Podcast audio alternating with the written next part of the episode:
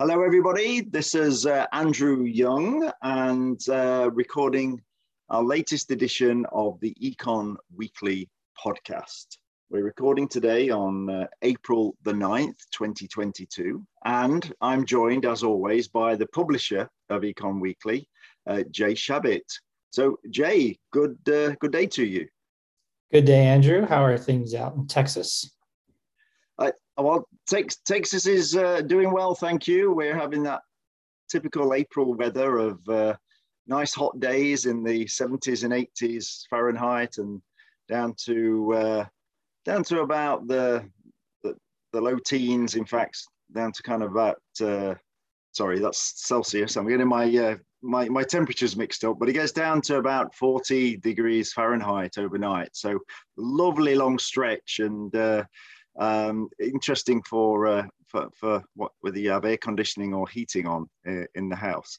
Um, but uh, by the way, I've been getting a lot of comments that uh, listeners love your Texan accent.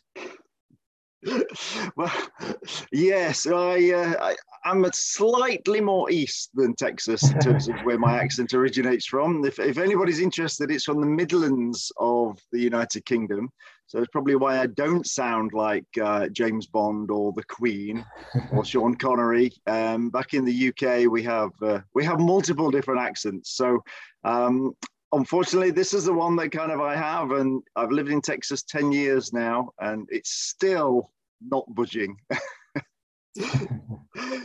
so, so Jay, I um, from this week's uh, from this week's edition of Econ Weekly, we we kind of have a, a, a, good mix. There's there's there's macroeconomic news coming through, which which we'll start on, but I think also some interesting business news stories that we'll cover today. Um, uh, airline uh, surprise um, acquisition news, and um, and also I'm really keen today that we get to talk a little bit about uh, the feature on the on the Twin Cities that we did. So um, let's let's actually start with the with the bigger picture, and um, I think we got some some some serious words coming out from the from the Fed in terms of uh, how we're dealing with the economic environment at the moment. Yeah, absolutely, and and I'm going to do this in my best New Jersey accent. We we have uh, a situation now where the Federal Reserve is is clearly uh, raising interest rates.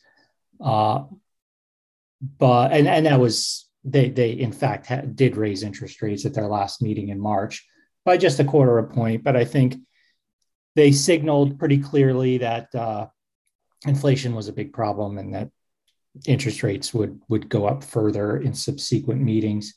Uh, last week, the the vice chair of the Federal Reserve, the, you can call her the number two, Lael Brainard, she gave a speech and made it just more clear than ever that all right, guys, we're inflation is a problem. We recognize it. No more talk of patience. No more talk of transitory. We're gonna we're, we're gonna attack this, and we're ready to raise interest rates by uh, you know as much as a half point, perhaps even more, um, at our next meeting. Um, they also she also said that uh, the Fed is prepared to uh, pursue what's called quantitative tightening. And we explain that a little bit for those you know some some people will be familiar with it some maybe not but we explain it in the, in the issue. But basically during the pandemic uh, the federal reserve purchased a lot of uh, treasury bonds and and government backed mortgage securities and they're going to reverse that now um, which is a has has should theoretically have a uh, have an effect of uh, also raising interest rates tightening the money supply. Um, the, all of this was reinforced, by the way, not just with Brainard's speech, but the transcript, the kind of word for word uh, transcript of the of the March meeting was released last week, and it was perfectly clear in there as well that the Federal Reserve is very serious about tightening, and uh, the the overall sort of goal, of course, is uh, we want to slow down demand. We want to slow the economy a little bit so that prices cool off. And difficult thing to do without causing a recession. Uh, this is not, you know, a finely tuned science here, but they're going to try. And we'll see. The next meeting is um, begins on May 3rd. So on May 4th, we'll get uh, the details of the next rate hike. Yes, and, and I think just some perspective. Um, inflation is is, is high. Um, I think the highest for at, at least 40 years in, in the US. And mm-hmm. uh, the corrective tools that they have, so interest the um, interest rate obviously hits the headlines a lot, um, and we've heard this week things like the you know mortgage rates um, almost double what they were a, a year ago um, now. Um, but the actual in putting that in perspective, we're not looking at a 40 year high in terms of uh, the interest rate. It still is a relatively low figure. So you say about being aggressive, but it, it is from a low base, isn't it? Right. Everything for the past 40 years, everything has been coming down as far as interest rates and, uh, you know, uh, interest rates for, for all sorts of borrowing, whether it be government borrowing, mortgage borrowing, credit card borrowing. I mean, it's all been trending down for, for decades now. So we're we're all you know we're at a very low point.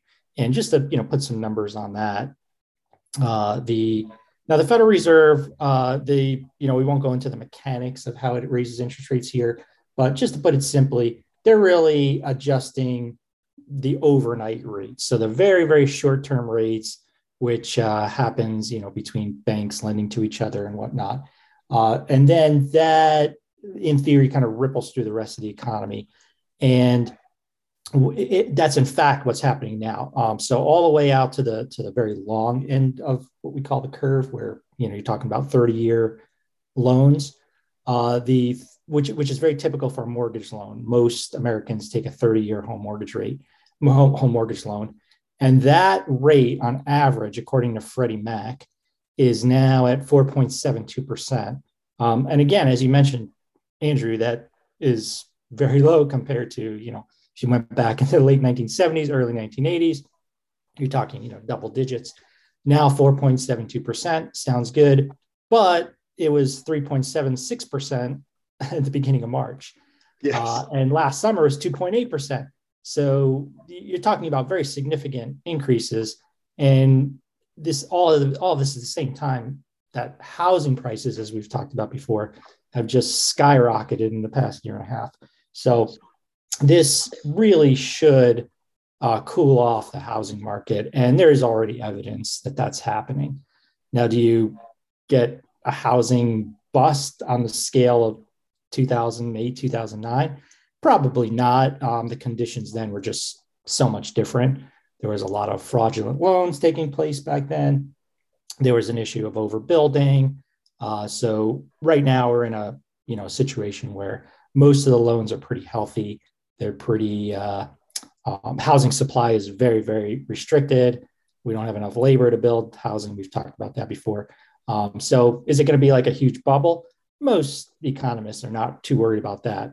Uh, but you could get a situation where the market cools off enough that it starts to affect consumer spending, and that in turn starts to affect corporate profits and you can get into a situation where you have a recession. So dangerous territory, uh, you know, what the Fed is kind of entering here. But of course, when you have eight or 9% inflation, uh, you've got to do something because inflation, we know from the 1970s, can be very toxic to an economy. And we know even, yes. you know, yeah, from, yeah. from other historical episodes. Uh, and, and I would argue more than any other um, factor, it, it, it, it's uh, it's a hit on just no, normal people in the uh, in the country, so the lives of people. Um, yes, and inflation. Well, inflation is is is a is a tough one to bring down once it starts to get out out of control. Um, many countries in the world really do suffer with inflation, and that just plays a havoc not just with the population but the economy uh, as a whole. Um, but I think in terms of um, you know even at the inflation rates we have here, obviously it's not in double digits yet, but it's still at record highs and you know in recent times unprecedented. I think one right. of the things. Well, a little I, bit. I, was just going to add a little bit of good news on that. Uh, some encouraging news is that uh, used car prices now are starting to to trend down. Um, there's an there's a company called Cox Automotive, Automotive, and they have a subsidiary called Manheim Consulting, which puts out a report uh, every month, and they show that used vehicle prices uh, dropped three percent from February to March. Now, again, you always have to keep things in perspective. Um, they're still up 25% from last year. So very, very expensive um, if you're looking for a car right now. Uh, but the you know we may see some inflection in the trend there. Uh, yes, and and it's interesting. Different categories uh, obviously are a higher or lower proportion of households' expenditure, and and that differs depending on the wealth that you have. And I think one of the statistics that we spoke about in this week's edition is is the impact of inflation on poorer households compared compared to wealthier ones. Um, I, I, think it's just incredible that 77%, I think we, we quoted, um, of poorer households is of that income is spent on necessities, um, whereas only something like 31% for wealthier households that that is an incredible impact. If if you're spending four fifths of your income on on necessities and you're seeing prices increasing by eight percent, um, and pre- presumably your income is not, then you know that is really squeezing uh, pe- lots of people. Right, right. And inequality is obviously a big, big issue uh, in you know the U.S. economy as it is for other uh, you know industrialized economies has been over the past uh, 20 years or so for a whole bunch of reasons uh, but that those statistics that you were, quote, were quoting was from from the Lael, Lael Brainard speech um, she addressed this issue of inflation hurting uh, lower income americans disproportionately uh, she also gave a stat that uh, lower income americans spend about 45% of their income on housing whereas higher income, the number is more like 18%. Uh, so there are those differences. Now, one thing to add to that, and this this wasn't from from her speech, but uh, something to keep in mind that for a while, you know, let's call it, you know, most of the second half of last year, probably starting into this year, wage rates for lower income Americans were rising faster than those for higher income Americans. So that was helpful, um, especially for the leisure and hospitality sector, which is a very, very large employer and which was absolutely decimated by the pandemic um, and has since come back a lot. It's still actually the total employment in that sector is actually still lower than it was back in you know February 2020 pre-pandemic. Uh, but there's there have been a lot of wage gains in that sector, which which has helped, and in many cases the wage gains have exceeded the gains in consumer prices. So helpful. However, that that's starting to become less true overall. I mean, the, the, total number is right now in terms of if you look at all workers, uh, wages are going up by less than the CPI, than the consumer price index. So prices going up faster than wages, so not good, and that should have you know there's not not any huge evidence that spending, consumer spending is taking a hit, but you'd have to believe at some point it will. I mean, you know, even if your incomes are going up less than prices, you theoretically could dip into savings. You can borrow money on your credit card. So it doesn't necessarily mean spending has to stop. But I think we're starting to see little bit, you know, the retail sales report, um, the last one that came out was okay. It wasn't really so good. Um, I think there's another one coming out next week. So you know something that we got to watch closely. But uh, but yeah, that that is definitely a, a topic um, of discussion as it was in Brainard's speech. How you know the the what what impact does inflation have on the lowest income Americans?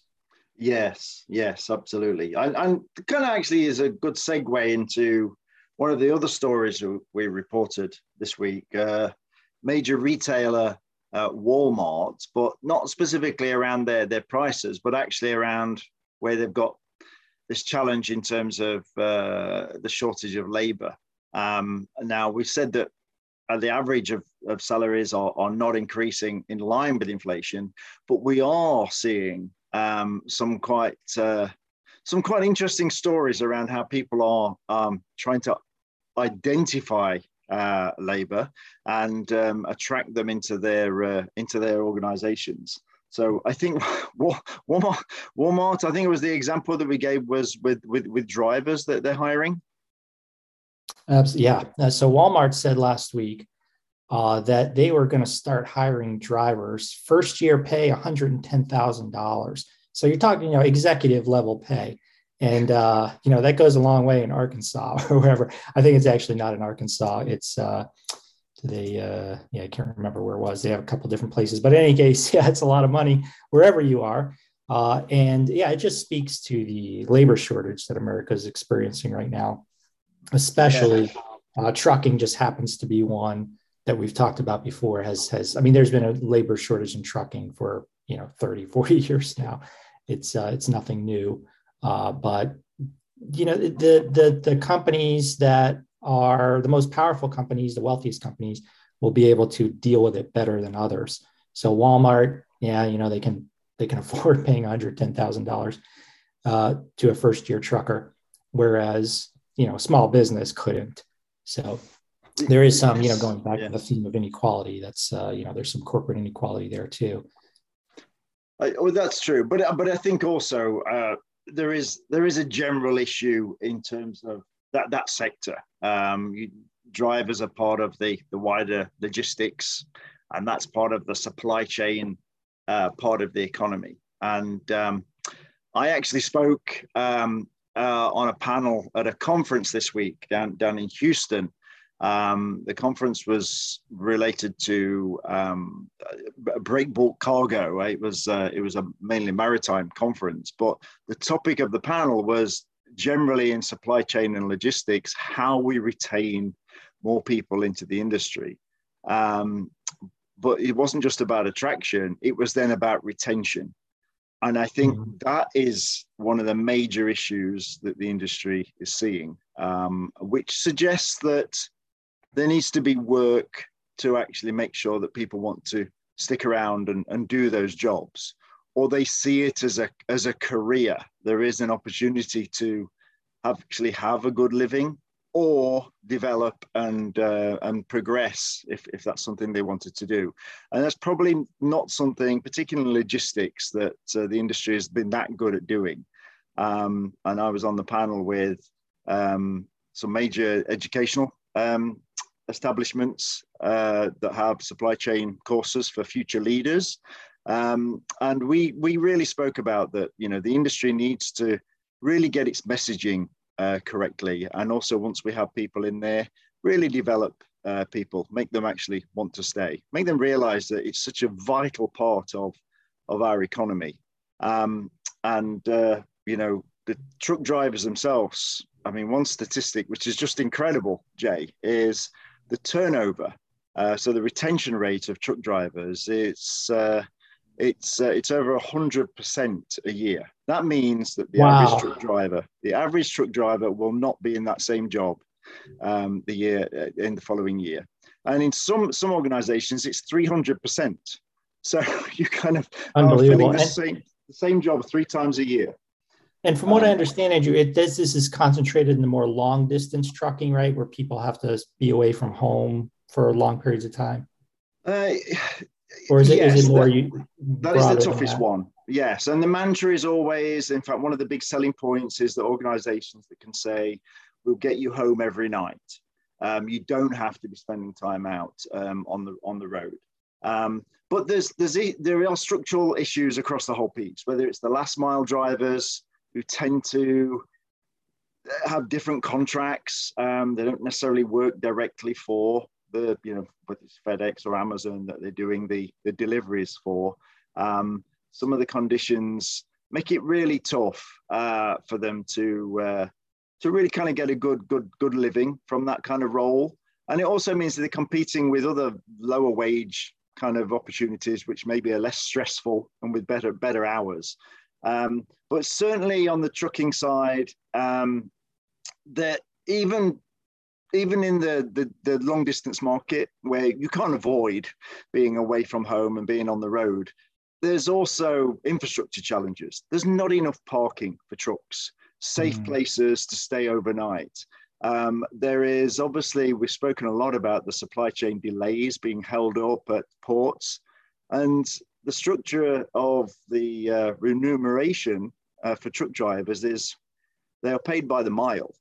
When they are not moving, when they are stuck in a line waiting for a load, um, they they're not getting paid, and uh, it means that they're you know if you think their average average rate per hour is is incredibly low as a result. So there are some structural issues that really need addressing. I think to uh, attract and retain people in, in, that sector.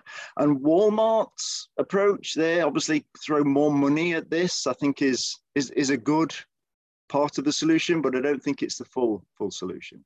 Hmm. Yeah, the, the Labor Department puts out a report every month. Uh, yeah, it's monthly, I believe. The quits report, where it it uh, shows how many people are actually quitting their jobs, and it's at you know throughout the pandemic, it's been at record highs. I mean, everybody seems to be quitting their jobs, and and and we're not just talking about trucking here, just throughout the economy. And the the biggest reason that people are quitting is that they're getting a better offer from someone else. And you can see where if you know you're a long distance trucker or even a last mile trucker, first mile trucker, you you know amazon comes builds a new warehouse next to your house and then they offer you know really good wages uh, and suddenly you know the trucking firm has competition and the whole you know the whole transportation uh, ecosystem has competition so uh, it's yeah it's it's a very um, it's really really a buyer's market in the in, in the labor uh, you know labor market right now uh, and that goes to you know, in, in this week's issue, we talk about, um, we, we go into some depth on immigration. And uh, so I, I think I have these numbers right. There are 11 million open jobs that, that can't be filled in the United States right now.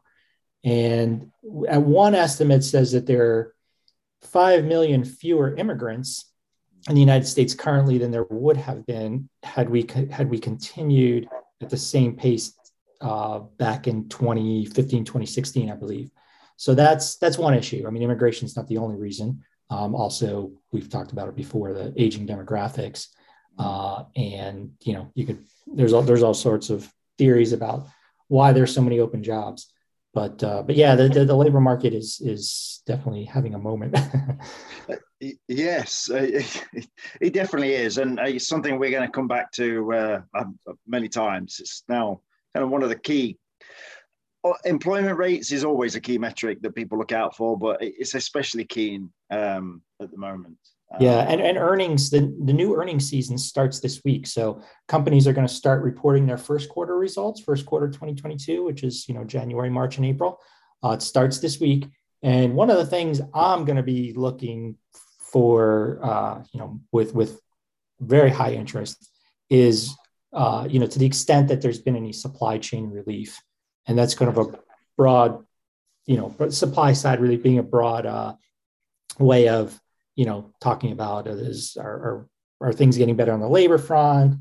Uh, is there more port capacity? Or is there more semiconductors coming in to build cars? Is there, you know, just things of that of that sort? So we'll be watching yes. watching closely to see what you know companies say. Uh, uh, absolutely. I, but supply chain, as we've discussed before, so many variables affecting things there. Um, the news that you know a major shutdown in in in Shanghai, um, in China, the effects that that is having in terms of just you know goods moving out of the manufacturing heart of, of, of China and, and getting to the US. So you know there are so many things that can affect the, the, the, the supply chain efficiency and the holds and what, what impacts that is having. So it'd be interesting also to hear the outlook as well as the actual Q1 um, results and what, what companies are saying and seeing.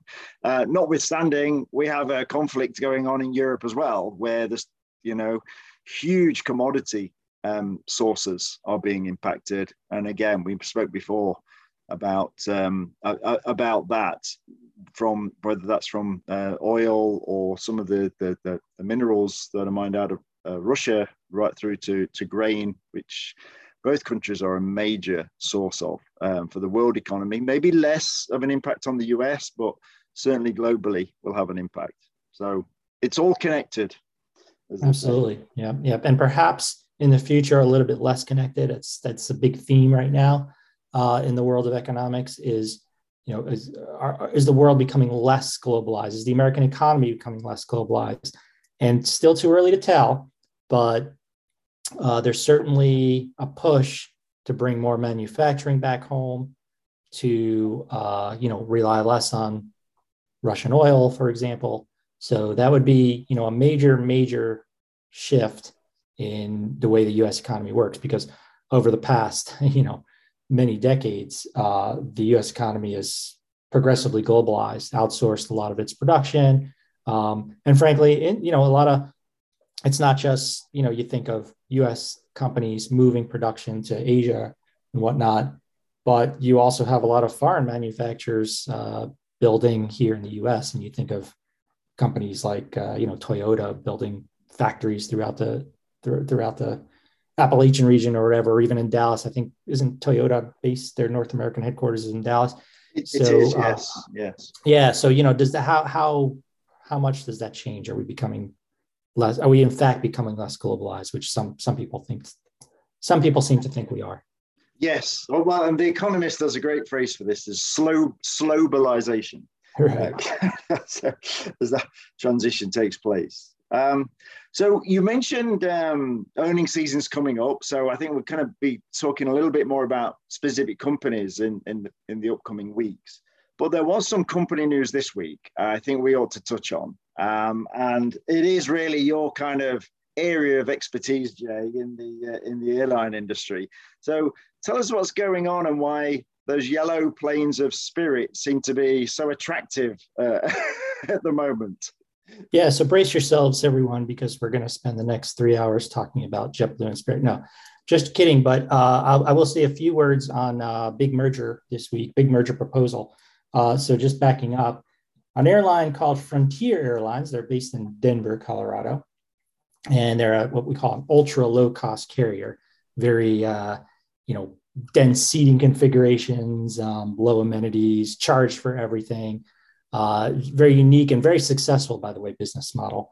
Um, perhaps the most single most successful airline business model there is out there, uh, pioneered by companies like Ryanair in Europe and Allegiant here at home, and and and, and Spirit, another another ultra low cost carrier. And Frontier um, a few weeks ago said that it was going to buy merge with merge with uh, with Spirit. And then last week, JetBlue came along and say, "Now, you know what? We want Spirit ourselves. We're going to pay a little bit more for it." So that uh, is, we've got, you know, perhaps is there going to be a bidding war? You know, will Frontier come back with another uh, another offer? Perhaps. I kind of tend to think not. I think Frontier is would be just as happy to to be you know the the lone ultra low cost carrier pretty much left in the market. I mean, there's a Allegiant in Sun Country as well, but they're they're considerably smaller and their business models are different uh, in some ways. So I don't know that Frontier is all too unhappy. Uh, but in any case, uh, JetBlue is is not an ultra low cost carrier. They're more of a traditional low cost carrier with a lot of amenities. They're uh, they do a lot of um, uh, routes catering to business traffic. They're even flying to London now, um, and so it's uh, it, it, was treated by by some as a very unusual uh, unusual kind of business move. Uh, question, you know, a lot of people question JetBlue's uh, strategic direction here in doing this, but uh, I don't know. I mean, it does seem there is there is some logic. Uh, clearly, JetBlue uh, doesn't want to be, um, you know, the I guess this would relegate them to the if if they didn't buy Spirit, they they'd be the sixth largest airline in the U.S. I think it is maybe fifth. But in any case, scale matters in the airline industry. Um, anytime you get bigger, you you gain a lot of uh, extra financial power in areas like your ability to charge uh, for for miles that you sell to, to banks and other companies. Uh, frequent flyer miles are very frequent flyer programs are very profitable for airlines. Um, you gain all sorts of scale in other areas as well. I mean, even network scope. The more the more places that you fly, the more uh, relevant you are to, to companies, and they'll sign business contracts with you, et cetera, et cetera. So Um, there's definitely some some logic there. There's also a lot of competition in Florida right now. That's a big big battleground, and it's a place where the demand is very strong um, and actually held up relatively well during the pandemic. But supply, as a result of you know every because demand is so good, everybody's throwing capacity in there.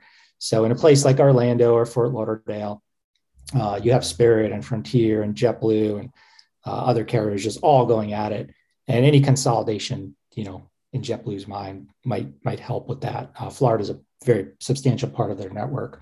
Um, and the last thing I'll say, in a more general sense, is that uh, consolidation has really worked well for the for the airline industry over the past, you know, really since 2008 when you had the first big merger, Delta and Northwest. Um, actually, even a few years before that, in 2005, I think it was when America West, a small airline in Arizona, bought U.S. Airways, which was in bankruptcy. Um, really, ever since then, you had you know four, five, six subsequent mergers, and they've all been more or less good. You know, some better than others. Some had some operational issues, but in the end, the entire industry benefited. And the U.S. airline industry is very, very uh, um, structurally very healthy. It's certainly compared to what it was, let's say, pre 2008 before the financial crisis. So um, there is this sense, you know, there used to be this sense. I remember when I first started working in the airline industry in the 1990s, there was kind of this overriding sense that mergers were just too difficult in the airline industry because, you know, you had to combine these really complex software systems and you had the unionized workforces that that always hard to mesh together, uh, and you had to, you know, bring all sorts of different fleets together. So you created all kind of dyssynergies. Um, not quite like that anymore. I mean, after the record of, of, of these, you know, a decade of mergers, there's kind of the opposite sense now that, yeah, we could do them. It's, you know, may not be easy, but, but we'll be fine. And even especially like software, you don't really hear too much about software being integration being too much of an issue anymore. Um, if JetBlue bought Spirit, they'd have more or less the same fleet types. Um, it's all Airbus.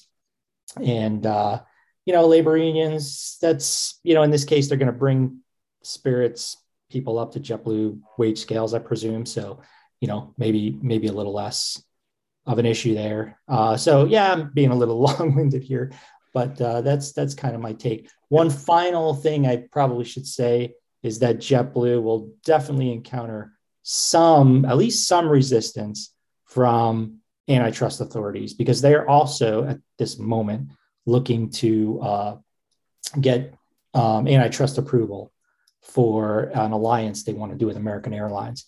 So, uh, you know, at a time when when you have inflation, you know, prices are going up throughout the economy.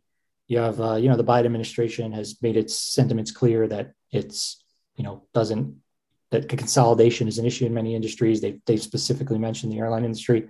Um, I think this might be a heavy lift for JetBlue to get certainly both the American Alliance and the Spirit takeover uh, pass through, you know, through through the Justice Department and, and other relevant competition authorities. Uh, yes, absolutely. Well, or you know, really looking into a crystal ball, uh, it might be that they think they're not going to get the Northeast Alliance with American through, and could be kind of plan B. I, I so Jay, you kept it below three hours. Great job. that wasn't that wasn't easy. I had a but, but class. I just add one more thing in there. Um, so you mentioned about the uh, all of the consolidation that we have seen in the last 10, 15 years has, has been generally kind of good from a business perspective. There has also been some negatives from a passenger perspective. Um, not that this is necessarily going to be, I think, repeated if either Frontier Spirit or JetBlue and Spirit mergers happen, because they're they're both high growth airlines.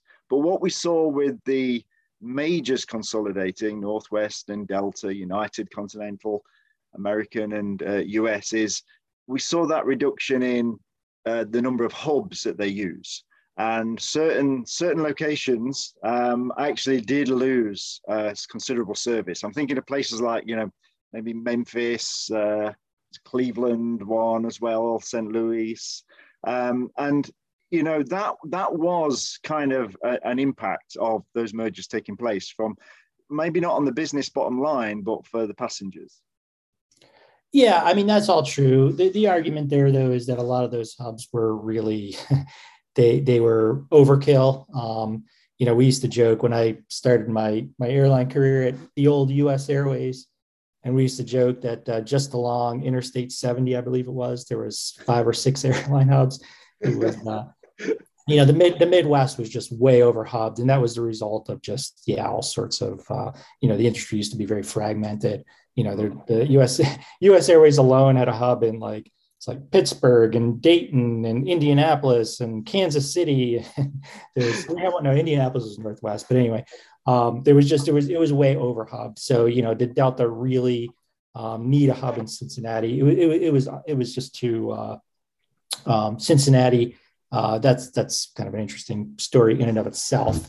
Um, but uh, the but, but by the time you know Delta was ready to merge with Northwest in 2008, uh, Cincinnati was really not that necessary. I mean, it was just too small to operate hub.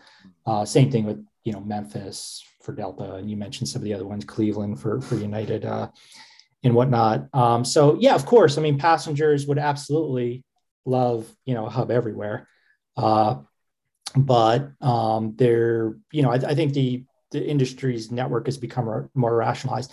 Now, now one thing that I used to make, and, and just to be clear, I used to um, for 16 years, I wrote a newsletter called uh, Airline Weekly, and um, one of the points I always used to make was that it's it's not just. I mean, consolidation certainly um, kind of removed a lot of incentive to to to grow for sure. Um, you know, growth if, if you didn't have the consolidation, if, if the industry remained fragmented you'd have more airline capacity. I don't think there's any question about that. But if you look back, one of the sort of the most, uh, the thing that correlates most with airline capacity and airline growth is fuel prices.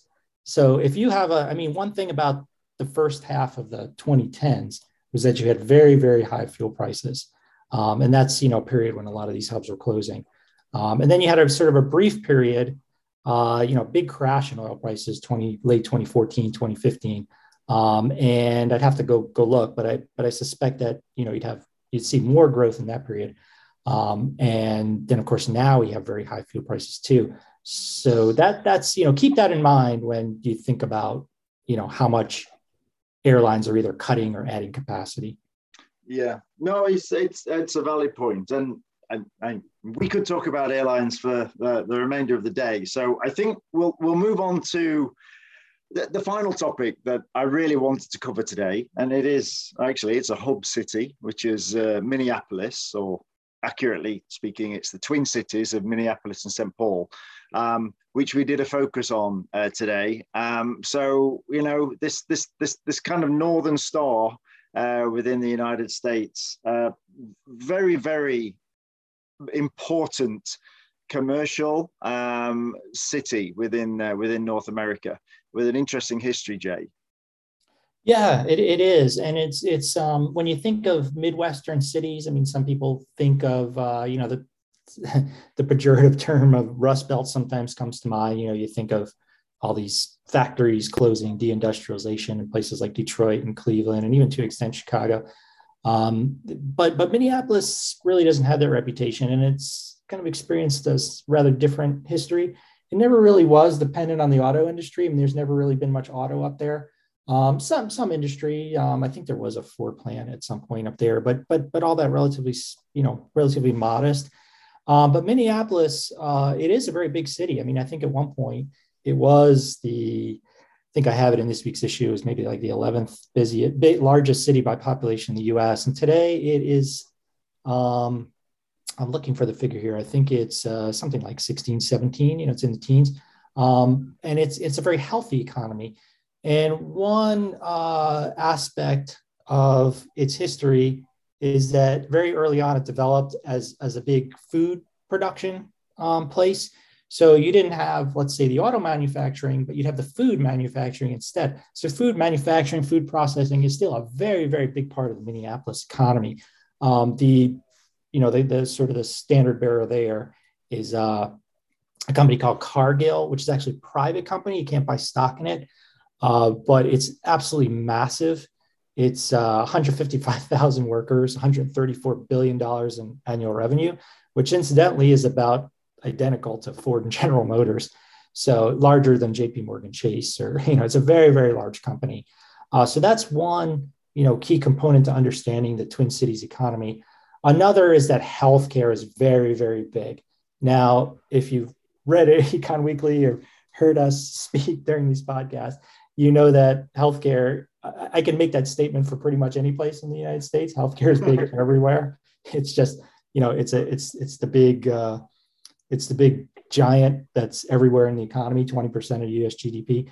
Um, but it does have even a, it, it has an even um, sort of bigger, uh, a bigger uh, footprint in Minneapolis um, because of companies like United Healthcare. United Healthcare is the sixth biggest company in the United States by revenues.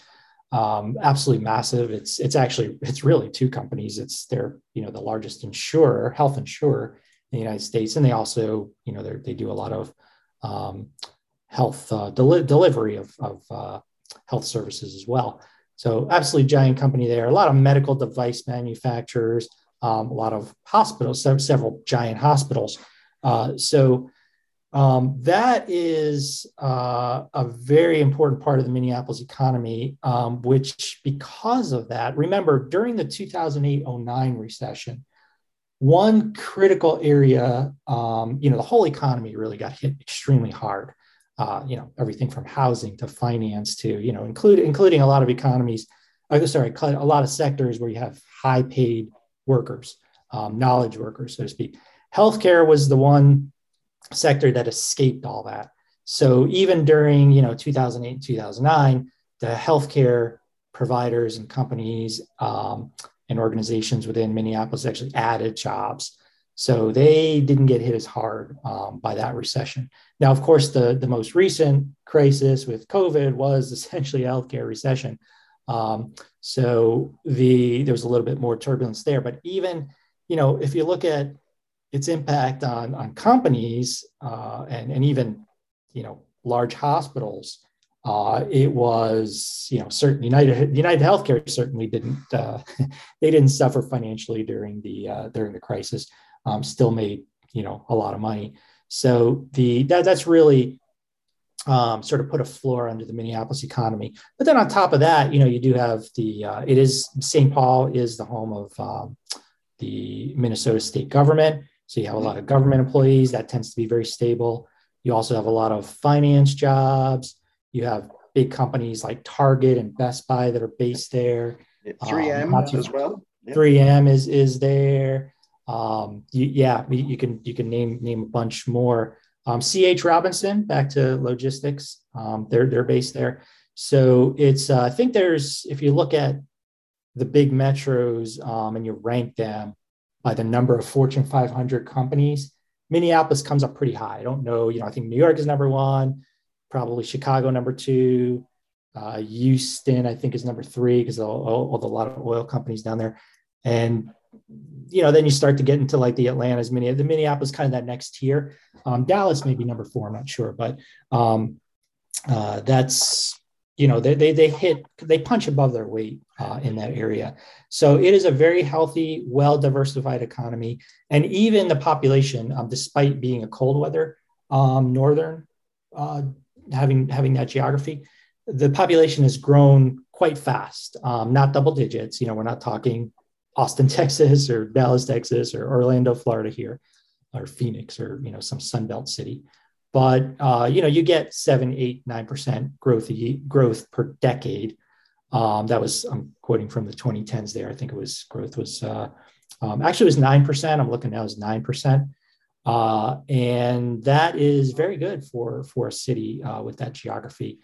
Um, yes, and established as well. You know, it's yeah. kind of yeah, it's um, it's kind of quite a result to, to retain like that. I think if you probably looked at in a league table of established cities, um, you know, so you're comparing it to, you know, the East Coast giants like Philadelphia, New York, Boston, maybe a place like San Francisco, I would imagine it's going to be um, really punching uh, high up, if not, if yeah, not the yeah, best performer. And, right. And I can give you some comparisons. I mean, Minneapolis with 9% growth during the 2010s. Uh, you know, New York grew less than 2%. Los Angeles grew 3%. Chicago shrank uh, 0.1%. Uh, Philadelphia grew 2%. So there, Detroit grew less than one percent. So there you go. You know, that's um, it's uh, you know, again, it's not quite uh, Seattle fifteen percent or uh, you know Houston nineteen percent. Dallas 19%, but but pretty good. Um, Minneapolis has to be happy with that. Now, obviously, there's always a concern that you know with remote working, where more people want to go to better you know places with better weather.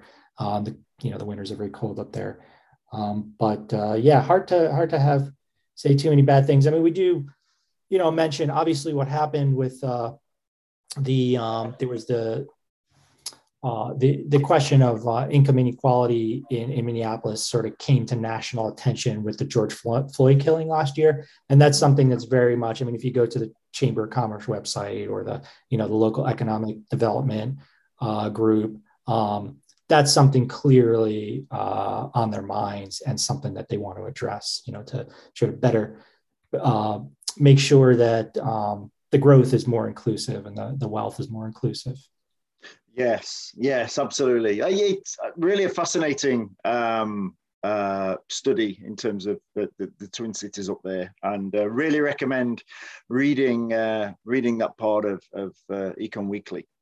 So, Jay, I think uh, we probably covered um, all we're going to cover today on the podcast. before we we say goodbye, I've just got one housekeeping item to to mention. Um, for those of you that haven't already identified that this uh, this podcast or this recording is now available on all of the the podcast uh, platforms out there. You want to, if you search for Econ Weekly Podcast, um, you uh, you'll find it. So you'll be able to get the subscription. Um, so it comes through every week. And please uh, leave us a review. Um, as everybody knows, those reviews kind of help to uh, to grow the awareness of, uh, of the podcast. Um, so, Jay, um, do you want to kind of just finish off, remind everybody uh, where they can find you, where they can find uh, Econ, Econ Weekly and sign up? Yeah, sure. So, uh, my email is uh, j at econweekly.biz, and the website is uh, econweekly.substack.com.